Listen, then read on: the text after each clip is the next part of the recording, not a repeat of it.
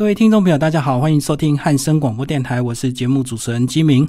那今天我们的节目呢，非常的温馨感人哦，我们要来为听众朋友专访一本书，叫做《但我想活》。那这本书呢，是黄博伟的《劫后人生》哦。那听众朋友，如果你不认识黄博伟的话，那你一定记得二零一五年六月二十七号的这个八仙气爆。其实那时候呢，呃，因为这个彩色粉尘的一个爆炸，其实那一天呢，相信大家都非常的难熬。那个晚上呢，看到几百台的救护车在八仙乐园这样子来来回回载送了很多这个年轻的朋友，因为他们因为这个参加了一场这个彩色的一个 party 哦，后来这个发生了意外。那其实这一场事故呢，其实当初以国外的这一些学者专家他们来预估，我们可能会死亡率高达百分。分之二十五，但是其实，在我们台湾的一些很多各大医院的医疗团队的合作之下，其实呢，我们这个台湾的死亡率后来只有三趴哦，总共有十五个人呃死亡。那但是受伤的人数非常的多，有四百八十四人哦。那黄博伟是其中一位受伤非常严重的，因为他呃身上有高达百分之九十以上的这个三度灼伤，但是他最后活下来了。那他活下来之后呢，他也牺牲了他的一个四肢哦。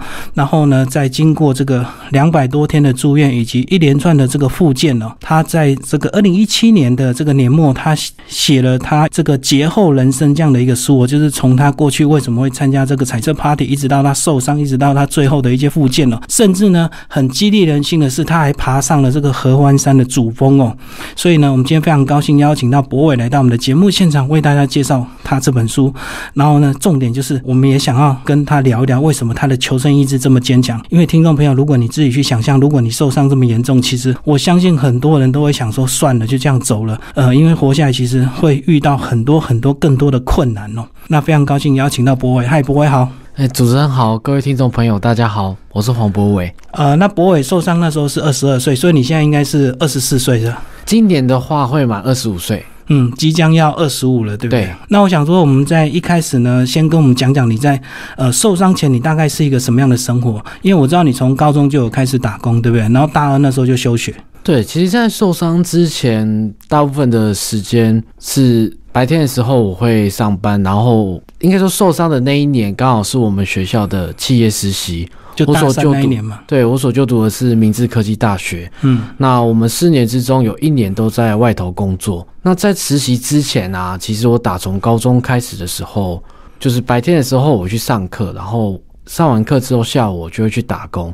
嗯哼，很多的自己的一些学费或者是生活费，一部分是父母负担，一部分都是自己去赚。所以我有打过非常多的工。那什么像加油站。然后站在路边的举牌、发传单，一般的餐厅、饮料店，种种，大部分我都做过。那你打工的目的是，有些人是因为这个家庭真的是有需要，那有些人可能是想要靠自己。打工的心态是什么？诶，极大的部分当然是因为家里面的需要。嗯哼，对。那爸爸妈妈给我们一个观念，就是说，如果你想要玩、想要玩乐这些种种的娱乐，那你就是要靠自己能力去赚。对，刚开始我们也会觉得，诶。别的孩子可能可以跟爸爸妈妈这样拿钱，啊，我们要自己赚，心里面刚开始不是滋味。可是后来随着年纪越来越增长的时候，就发现说那些的历程自己赚来。的钱跟爸爸妈妈给的花起来感觉是不一样的，那会更懂得金钱的运用，也不会随便去乱花。哦，他给你的这个教育的这个意义，就是说他提供你基本的生活费跟一些教育学费，但是额外的花费或者是你想要跟同学出去玩，你就要自己赚就对了。对，所以就养成你从高中就开始自己打工。对，嗯嗯，那我知道你大学的时候念的是明治，其实算是还不错的学校，对不对？是。然后在大三的时候就已经这个等于是面试成功进入这个研华科技。对，那个时候其实我在大二的刚要开始的时候就休学，然后休学的那一年其实就出去外面一样，一直不断的工作，不断的打工。那那个时候其实很碰巧的。我是在一家餐厅，然后他就位在研华科技的附近，是同样都是在内湖。那就有几次大我一届的学长，他们当下正在研华科技实习，然后他们就会来这里餐厅吃饭。嗯嗯。但是我看着他们的时候，其实我会羡慕，因为我是一个端盘子的，他们是穿西装在科技公司工作的工程师。对。那虽然我的薪水可能还比他们还高，因为餐饮业其实。如果我待的那家餐厅给的待遇比较不错，可是我后来就觉得说，虽然薪水比较高，但那种感觉就是，哎，好羡慕他们。我觉得那种差别就是他们至少是有未来。虽然实习的薪水比较低，可是如果当你变正式员工的话，其实待遇就会上去，对不对？是，那端盘子你永远就是这个价钱。对，可能我，哎，可我一辈子大概可能都大概这个模式。嗯所以到后来工作了八九个月之后，学校有寄复学通知书，问我要不要回去继续升念大二。那那个时候我就在想我自己的未来，我要一辈子都做餐饮业吗？一辈子都端盘子吗？还是我应该回学校去把书念完？这样还会不会有更多的发展？嗯嗯嗯，后来其实就是受到一些学长的一些启发，他们就跟我讲说，他们在那个公司里面学到了很多的东西，即使只是实习生，但是因为我们跟一般的上班族一样，我们工作时间是一样的，所以他们觉得实习给他们人生有很多新的方向，他们更知道自己的未来，所以我就决定说，好，那既然这样，餐饮业我已经至少我在那个行业，我已经确定我是可以做的，嗯嗯，那我以后随时要回头来做都可以，因为我有拥有这样的技能。对，但是念书，我或许错过这个黄金的时间，我就没了。所以我觉得不要这么可惜。那我在大二后来工作八九个月之后，那一年我就回去继续念大二。对哦，所以你那时候大二是休学，就是先到外面端盘子，先赚钱的。对然后这个当复学之后，大三就非常幸运，就已经面试到了这个研华科技。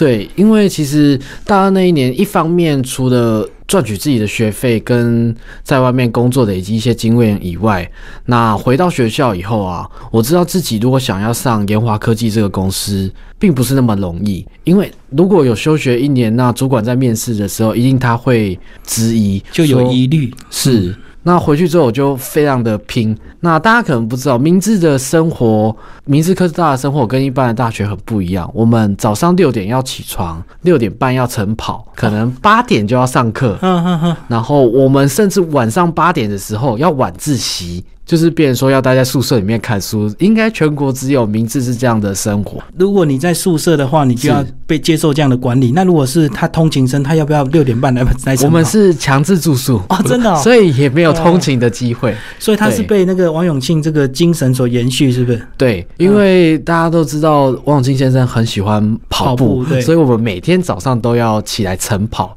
嗯六点半的时间。而且我知道这个明治大学，他们在每个学生毕业之后，其实就有很多现成的工作机会，对不对？那甚至你要去台硕的话，其实也是有很多相关的单位可以进去。对台硕的部分，现在其实相较于以前的比例没有那么高，因为后续有跟许多像研华这样的公司什么种种，会有更很多的合作，所以会是是多方发展。嗯嗯，嗯对。那我知道你在这个呃受伤之前，你就考了十张证照，都是电脑相关的嘛？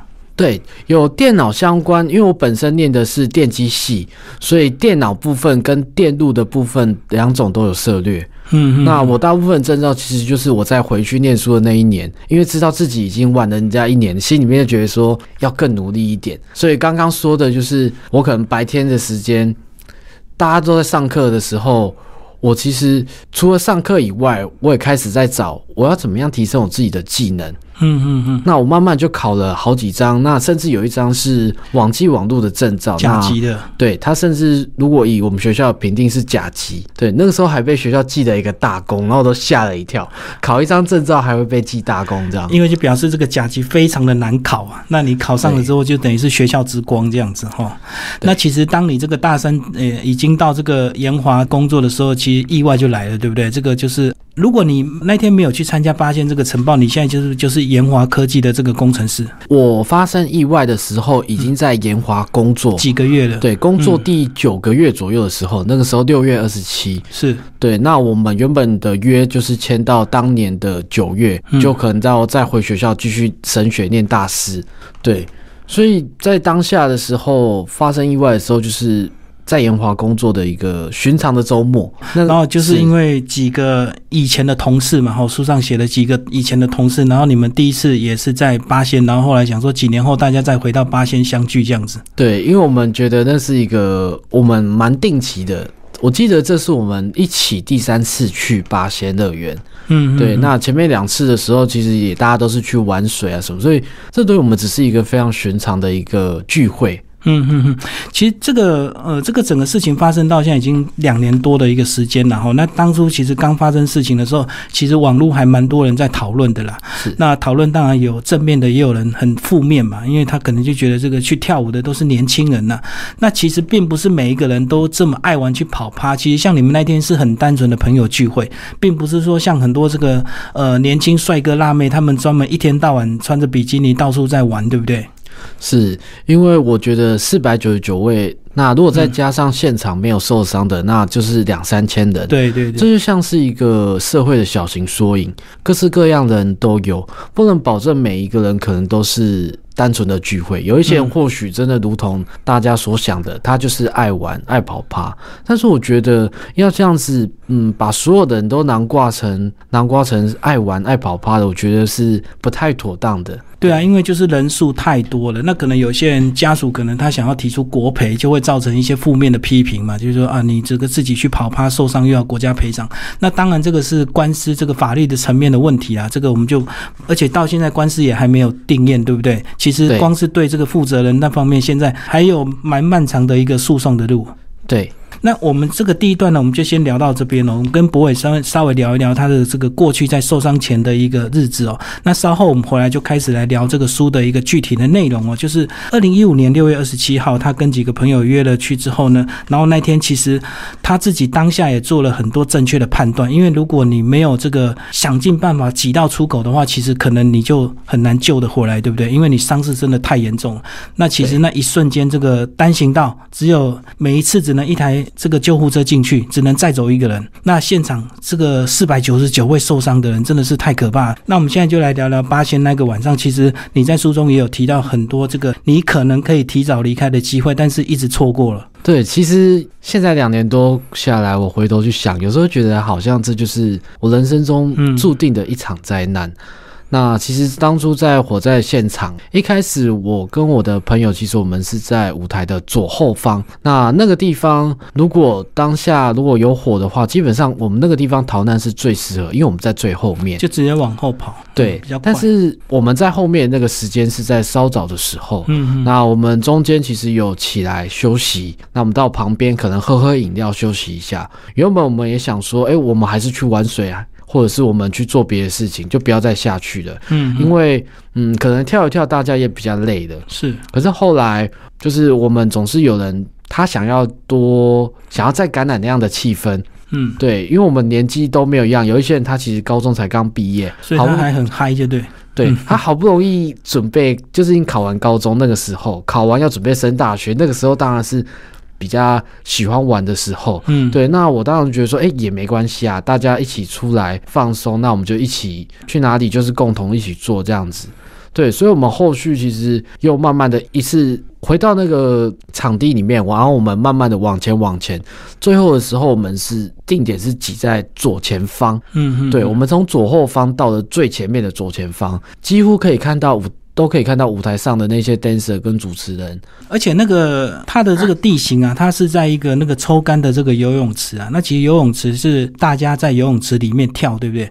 那如果要离开的话，只能从后方的这个小斜坡上去，等于左右两边都是已经是游泳池里面，就比较不好爬，对不对？对也是因为这样地形的关系，才会造成这个灾难这么严重，是大家已经没有办法，只能一直往后跑。其实因为在现场，它除了游泳池的高度，那还有架一些担架，那旁边两侧等于是完全被封住的。是，那我们的前面其实舞台也有很高的高度，也并不是每一个人都可以直接这样子跨过去。所以只能往后跑了，因为等于是前面跟左右边都已经被堵住，而且那时候大火一瞬间，这个可能你也没有办法有那个余力往上跑，对不对？往左右边跑这样子。那其实里面有提到说，这个蛮巧的，你也遇到一个你的一个什么同学，然后在那边卖打工赚钱，这本来已经也约好八点半要一起走，然后又错过了。对，其实，在过程中，那时候原本我们第一次上来休息的时候，我就有遇到我的那个同学，那我就跟他约好说，哎、我们八点半一起离开，因为嗯他住的地方跟我当时住的地方差不多。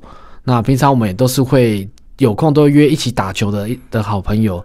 但是在舞台左前方的时候，那个时候我一开始跟大家提出来说，我们是不是差不多要离开的？我跟我同学有约，那他们就说，嗯，意思就是说，哎，还想要再继续玩，嗯都难得挤到这么前面的。那我想说，哦，好，没关系。可是至少我在我有跟我自己的那位同学讲说，如果他没没有看到我，他可以自己先走。对，那这是其中之一。对，那在过了一下子之后，其实都是短短的那几分钟内。嗯，那我就说，因为看起来已经快要到尾声，那个时候我看着舞台上就工作人员他们把两大袋的那个彩粉嗯对，倒在左边跟右边的舞台前方。那我就想说，这应该是为了要炒热气氛，可能已经要接近尾声。就做一个 ending 就对，然后就喷最多这样子。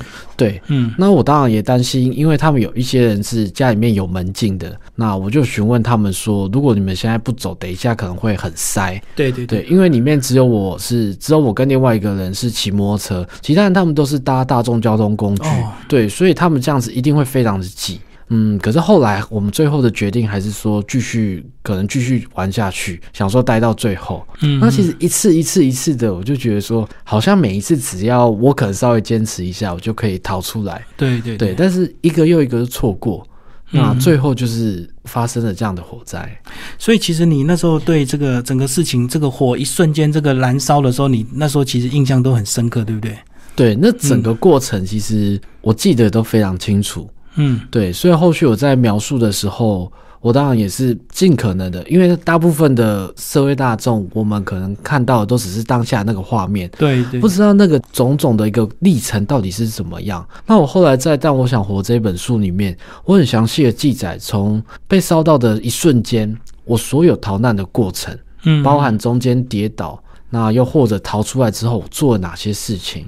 嗯，因为其实就是因为这个游泳池的关系，所以它其实地上已经积了很多这个彩粉了，对不对？那整个燃烧之后，地上的又燃烧，所以我们其实呃那时候听众朋友应该有看到一些新闻画面是非常震撼人心，就是看到一群人就在火堆里在往后跑，对不对？大家只能往后跑这样子。那当然这个火太大了，这个不管你跑得再快，你还是会全身这个受到很大的一个伤害。那再讲讲你那个时候，那当下你的判断，刚开始烧的时候，一开始是不是还没有什么那么痛，对不对？是后来才感觉说真的你越来越严重了。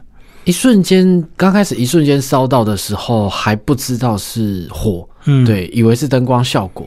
嗯那因为那个时候后来因为知道两大袋彩粉要往下面喷洒的时候，我是背对舞台的，嗯因为那个迎面而来的话还是不舒服哦，所以你眼睛那时候还没有看到舞台那个火烧过。对，那其实大家会有一点误解，一直说八千层爆，八千层爆，但实际上它并不是一个爆炸，嗯。它的起因其实是因为在舞台那边的底下的电脑灯它过热，达到现场玉米粉的燃点，玉米粉就是那个彩粉，嗯。达到它的那个燃点之后。所引发的燃烧，所以它并不是说一种爆炸的，嗯。并不是有一些人会以为说是香烟，有人在抽烟、打火机等等，但是这些温度都不足以让现场的彩粉燃烧。嗯嗯，对，所以可能那时候电脑灯上也可能也铺了很厚的一些这个彩粉了，所以累积到一定的这个燃点之后，它就烧起来。一烧起来，因为整个空气都是这个彩粉，当然就是扩散的速度非常快。对，那跟我们讲讲你那当下为什么有这么坚强的求生意志？因为因为如果说像一般的人，比如说我们受伤，我们爬到一个地方之后，其实很可能就是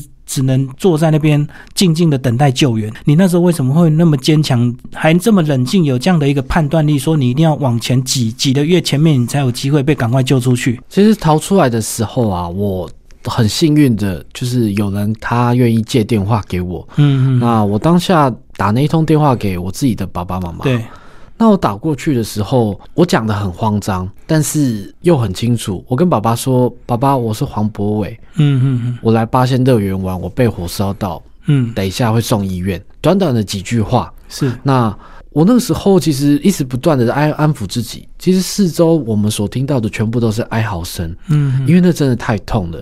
那每个人都是在尖叫哀嚎，可是我一直告诉自己我要冷静。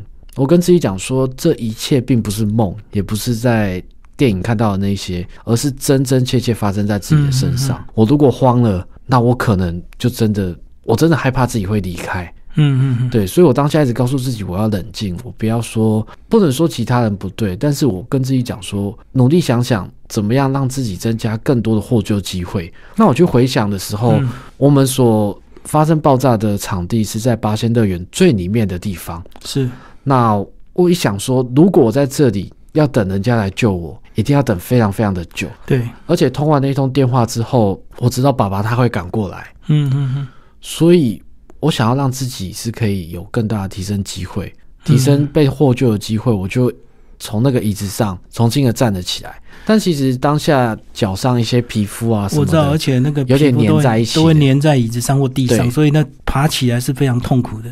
嗯，，对，但是就是一步一步的，虽然很痛苦，可是我觉得人的求生本能真的是，现在回头去想，我真的觉得很不可思议。不知道嗯当下做那一些事情的是我自己，有时候去想，我真的觉得人的极限真的是无法预估。嗯，我真的不知道在当下我是怎么样走那么多的路，然后一步一步的，甚至到后来我又从水池里面爬出来，是很难想象我当下为什么有那样的勇气跟那样的毅力，可以做这样的事情。因为我想说，如果是这样，一般人就是静静的坐在那边等待救援而已啊，其实就很难说自己主动找到出路，我找到出口这样。那后来其实你的家人也找到你，那也协助你，让你这个比较快就医，对不对？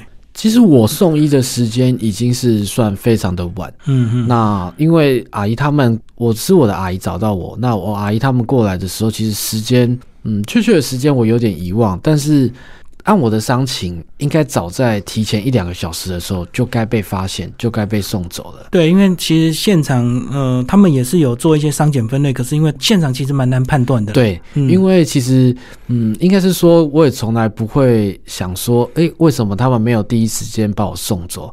因为那样的状况真的是太难太难了。是是，现场所有的有一些他已经没有意识了，那相比较起来，没有意识的当然是会更危险。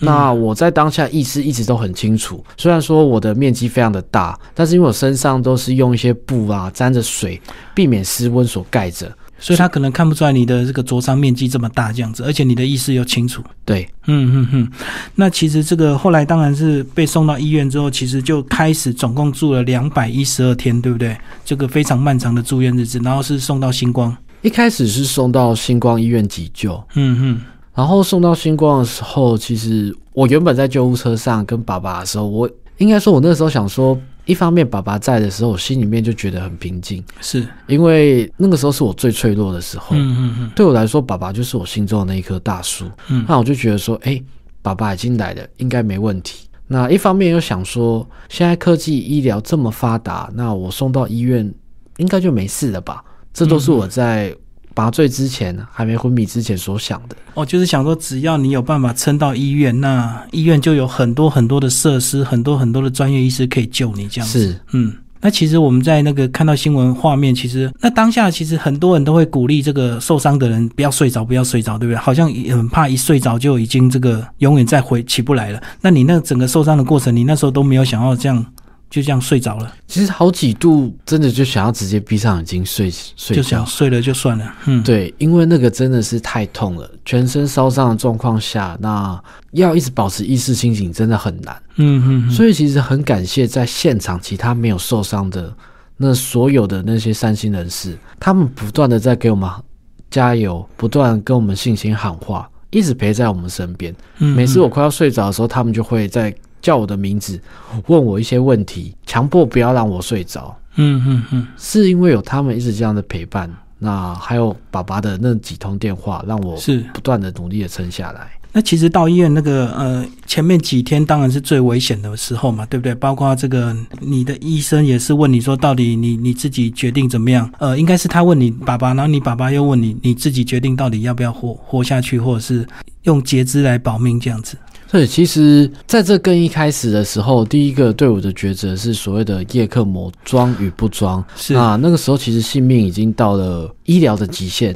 那如果没有装那个东，如果不装那个东西，那其实有点像是放弃急救。嗯，那我就嗯是慢慢的，我人在那边，可能过几天会直接离开就。自己走了。对嗯，，那其实，在那个第一个当下的时候，就我就已经决定要活。对，可是那个时候我并不知道自己伤的到底多么严重。哦，因为你那时候还看不到自己啊。嗯对，可是后来装完叶克膜的大概七八天左右，我的生命迹象一下不稳，然后一下又回稳。是后来白血球的数量有降下来之后，让医生他决定说，如果要继续活下去，一定要拼。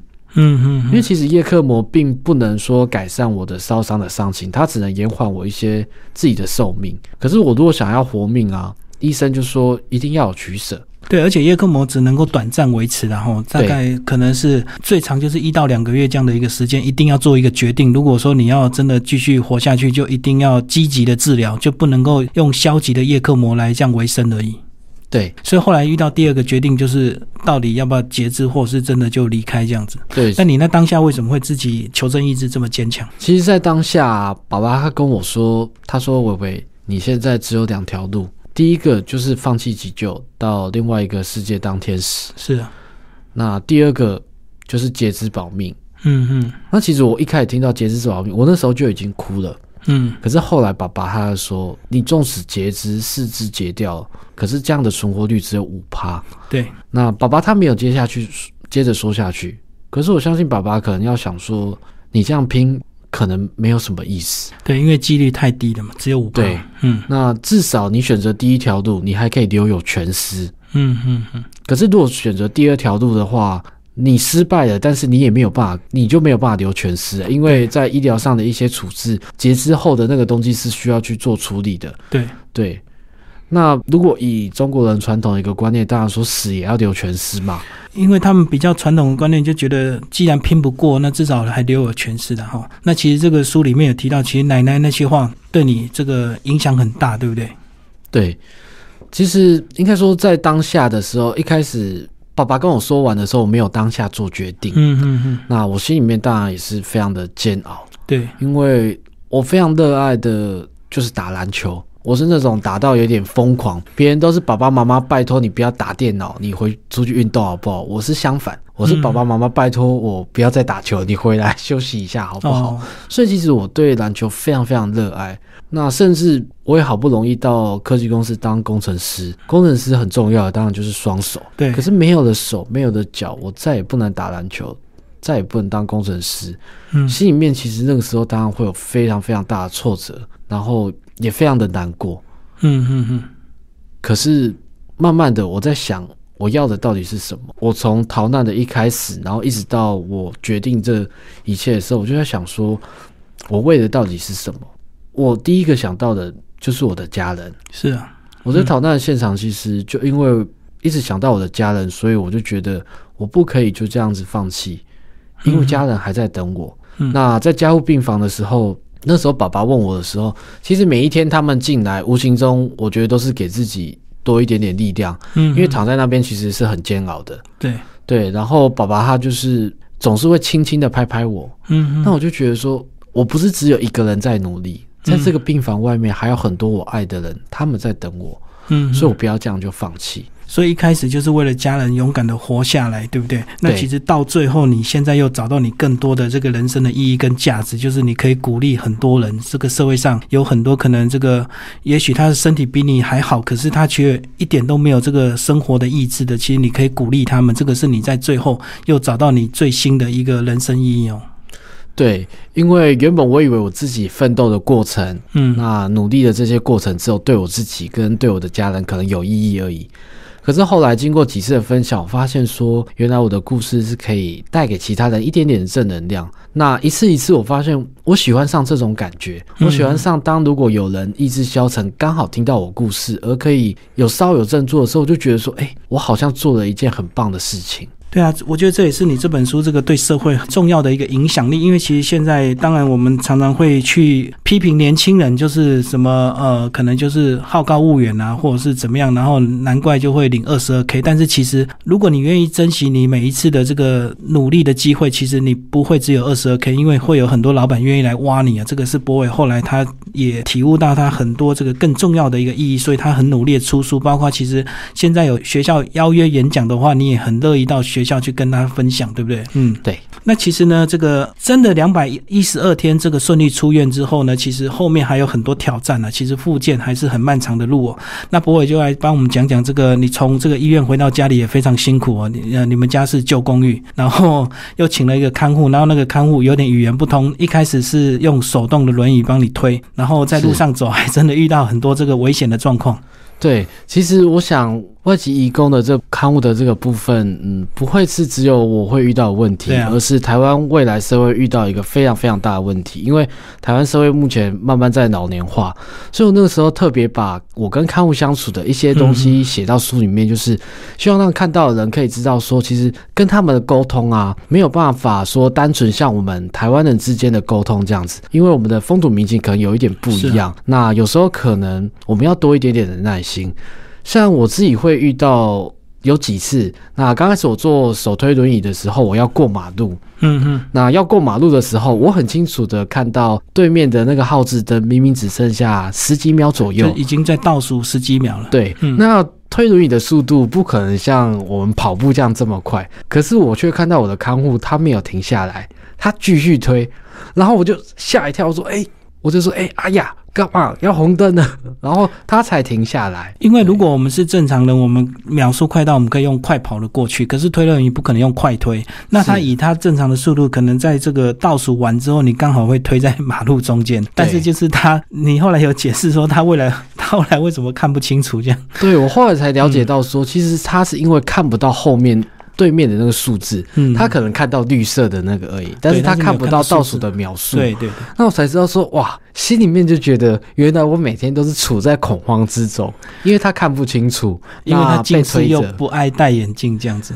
对嗯，那其实里面有讲到这个，有一次最危险就是卡在捷运的捷运跟这个月台中间那个缝隙。对我记得很清楚，那一次是我从中正纪念堂换车要去台大医院的时候，那那个时候我在最后一节车厢，它是直接用前轮往前推的方式，是，但如果是一鼓作气的推的话，基本上不会有问题。对，可是它就是刚好在中间的时候有停顿了一下，那前轮就因为这样子刚好在卡在那个坎之间，然后斜斜的，对，然后顿了一下之后就突然轮子就转，然后刚好两个前轮卡在列车缝之间，因为如果有经验，他应该就往后拉了哈，先把那个对轮子拉重新正。拉起来。对，结果他就硬往前推，硬往前推，就斜的就变成整个横的就卡进去了。对然后那时候列车如果开动就非常危险，这样对，其实那个时候最紧张的就是捷运关门的声音已经在已经在在响。哔哔叫了。对，然后后我们后面还有很多人要进来，然后里面的人其实也全部都吓一跳。嗯，但是那个时候当下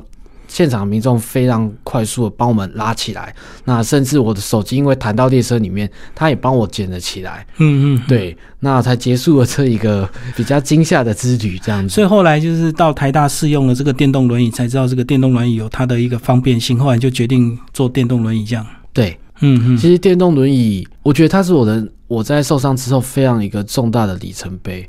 如果说我在电动轮椅之前做手推轮椅，我觉得我的生活自理功能顶多只有一两层，我顶多会吃饭而已。嗯嗯嗯，那甚至拿东西什么我全部都不会，因为我没办法自己移动。可是有电动轮椅之后，不只是在生活自理方面，我觉得最大的是心理。嗯，就是你可以自己移动了，就不用每天靠别人推，对不对？对，所以嗯很多人会很好奇说，这个电动轮椅你觉得到底多少钱才值得？会不会很贵？很多人都问我这个问题。我说，今天即使这台电动轮椅是十万块。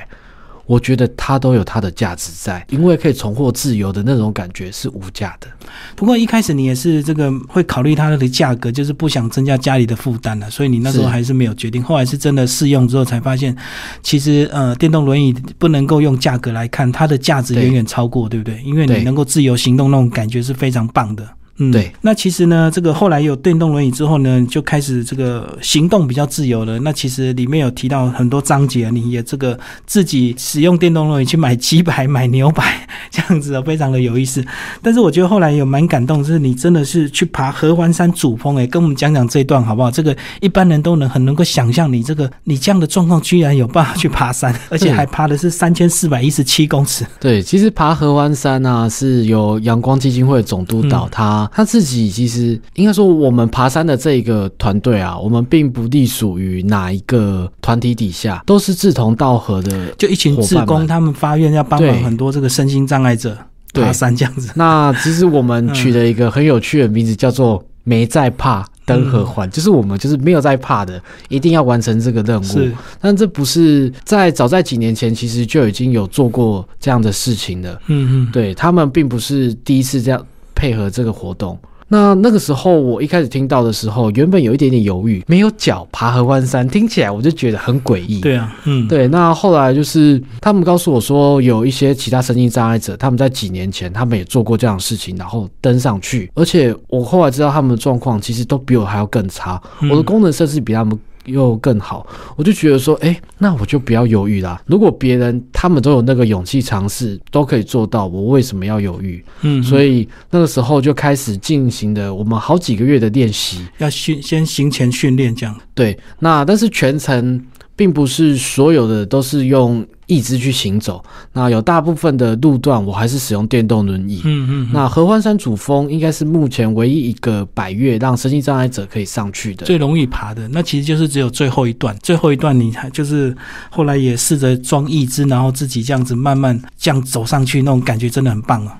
对，因为其实那个时候我参加的时候，我就跟他们说，我一定要用一只走一段路。嗯嗯嗯，对，刚开始我就说，如果我都只是坐电动轮椅，那这样子好像没有什么，因为就是电动轮椅在开而已啊对啊，对啊那我要克服的好像只有一点点。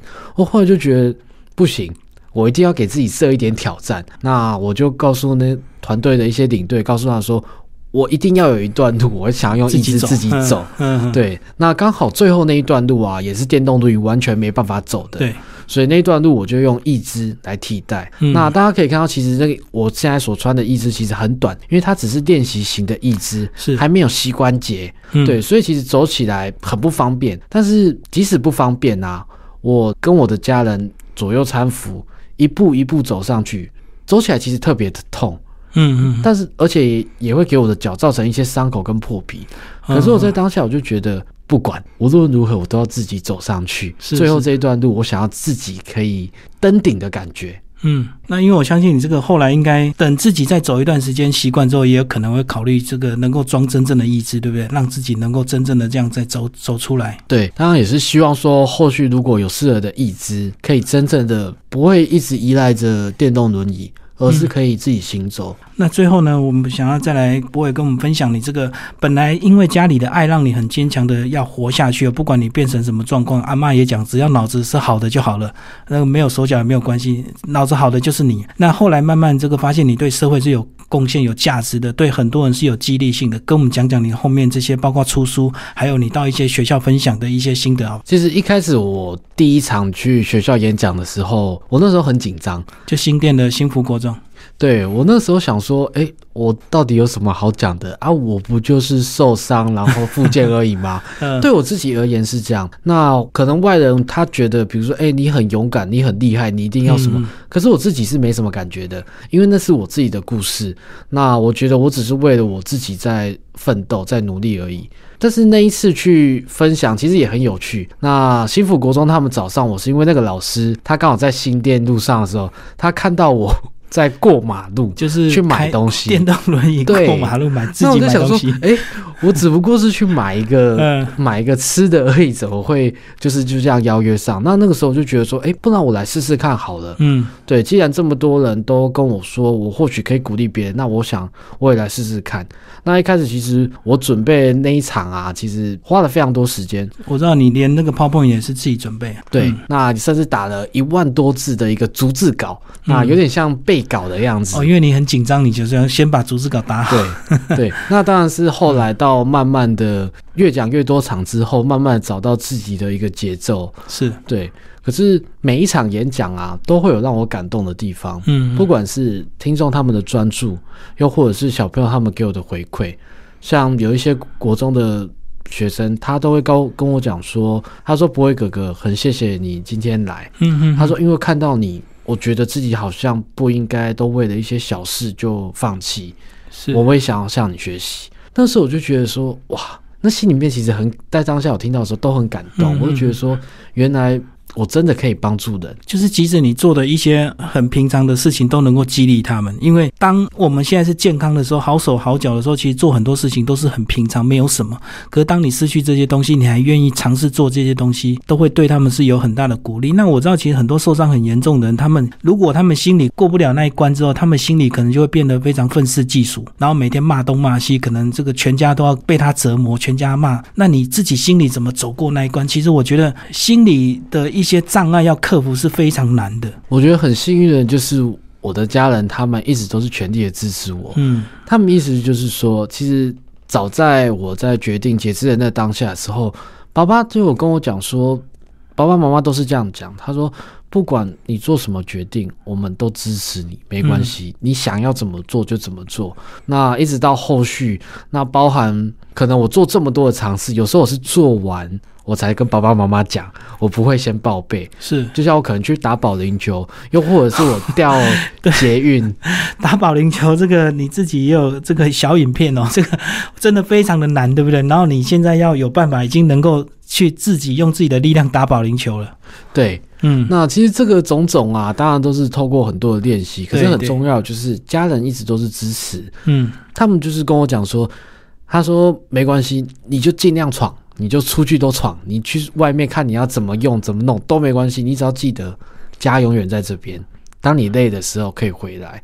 那这对我来说就是一直一个一个很强大的后盾，所以就很多事情让我没有后顾之忧。然后我慢慢就觉得，我似乎不应该把时间花在后悔。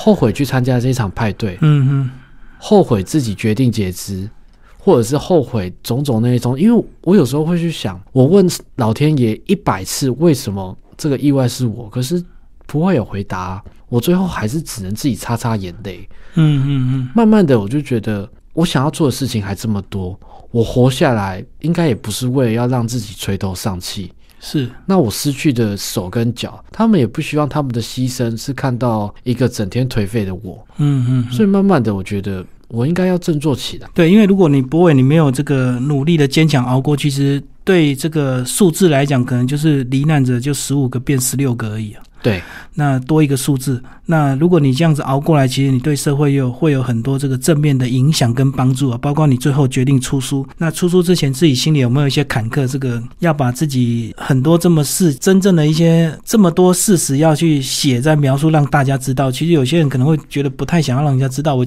受伤就受伤了，我就每天可能就在家里就好了，还要把这个自己整个心路历程这样子描述出来。你心里那时候会不会很坎坷？其实一开始我最担心的是自己的文笔。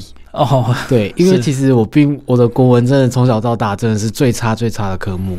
那另外一方面，其实我在刚开始写住院的那段时间啊。还要写现场的那种种逃难的场景，其实心里面应该说，我也不知道哭了多少次。对，会很激动，写不下去吧？对，常常写不下去，我就会停下来，嗯，然后可能看看别的影片，然后抒发一下自己，我才有办法再重新再写。可是每次要写，我要静下心来，进到当下那个场景去回想。那我也有跟很多其他八仙的商友，跟他们聊天交谈。那有一些人，他们也是不愿意谈当下的情况，是是是。不过我为了想要把当时的做一个最详细的给大家看，所以也是问了非常多人才最后把整个场景、大家的一些种种的场景、我的场景合在一起。然后，因为我希望大家可以知道这整个事情的事发的来龙去脉，对，避免再次发生类似的意外。而不是单纯可能你往你电视上看到一则新闻，永远觉得意外不会在你身上，但是我觉得不该这样，而是把一个正确的东西让大家可以知道。是，所以我也决定说，哎，我要好好的去把它全部写的写好。完成它，所以听众朋友有兴趣，这个真的非常这个鼓励听众朋友找这本书来阅读哦。这个蔚蓝文化所出版博伟的这个《但我想活劫后人生》的一个整个心得哦。然后这个博伟最后讲讲你你自己未来还有一个什么样的心愿想要做的？其实我现在最大的一个心愿啊，应该就是让爸妈放心。嗯，对，就是可以过自主的一个生活这样。对，虽然我的功能可能比起两年前。一年前可能已经好很多，但是还没有办法到百分之百的独立自主。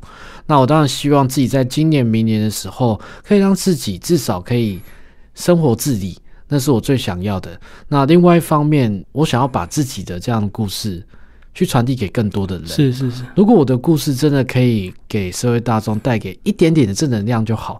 那我觉得，嗯，那似乎是就是我很想做的，因为我很喜欢那种。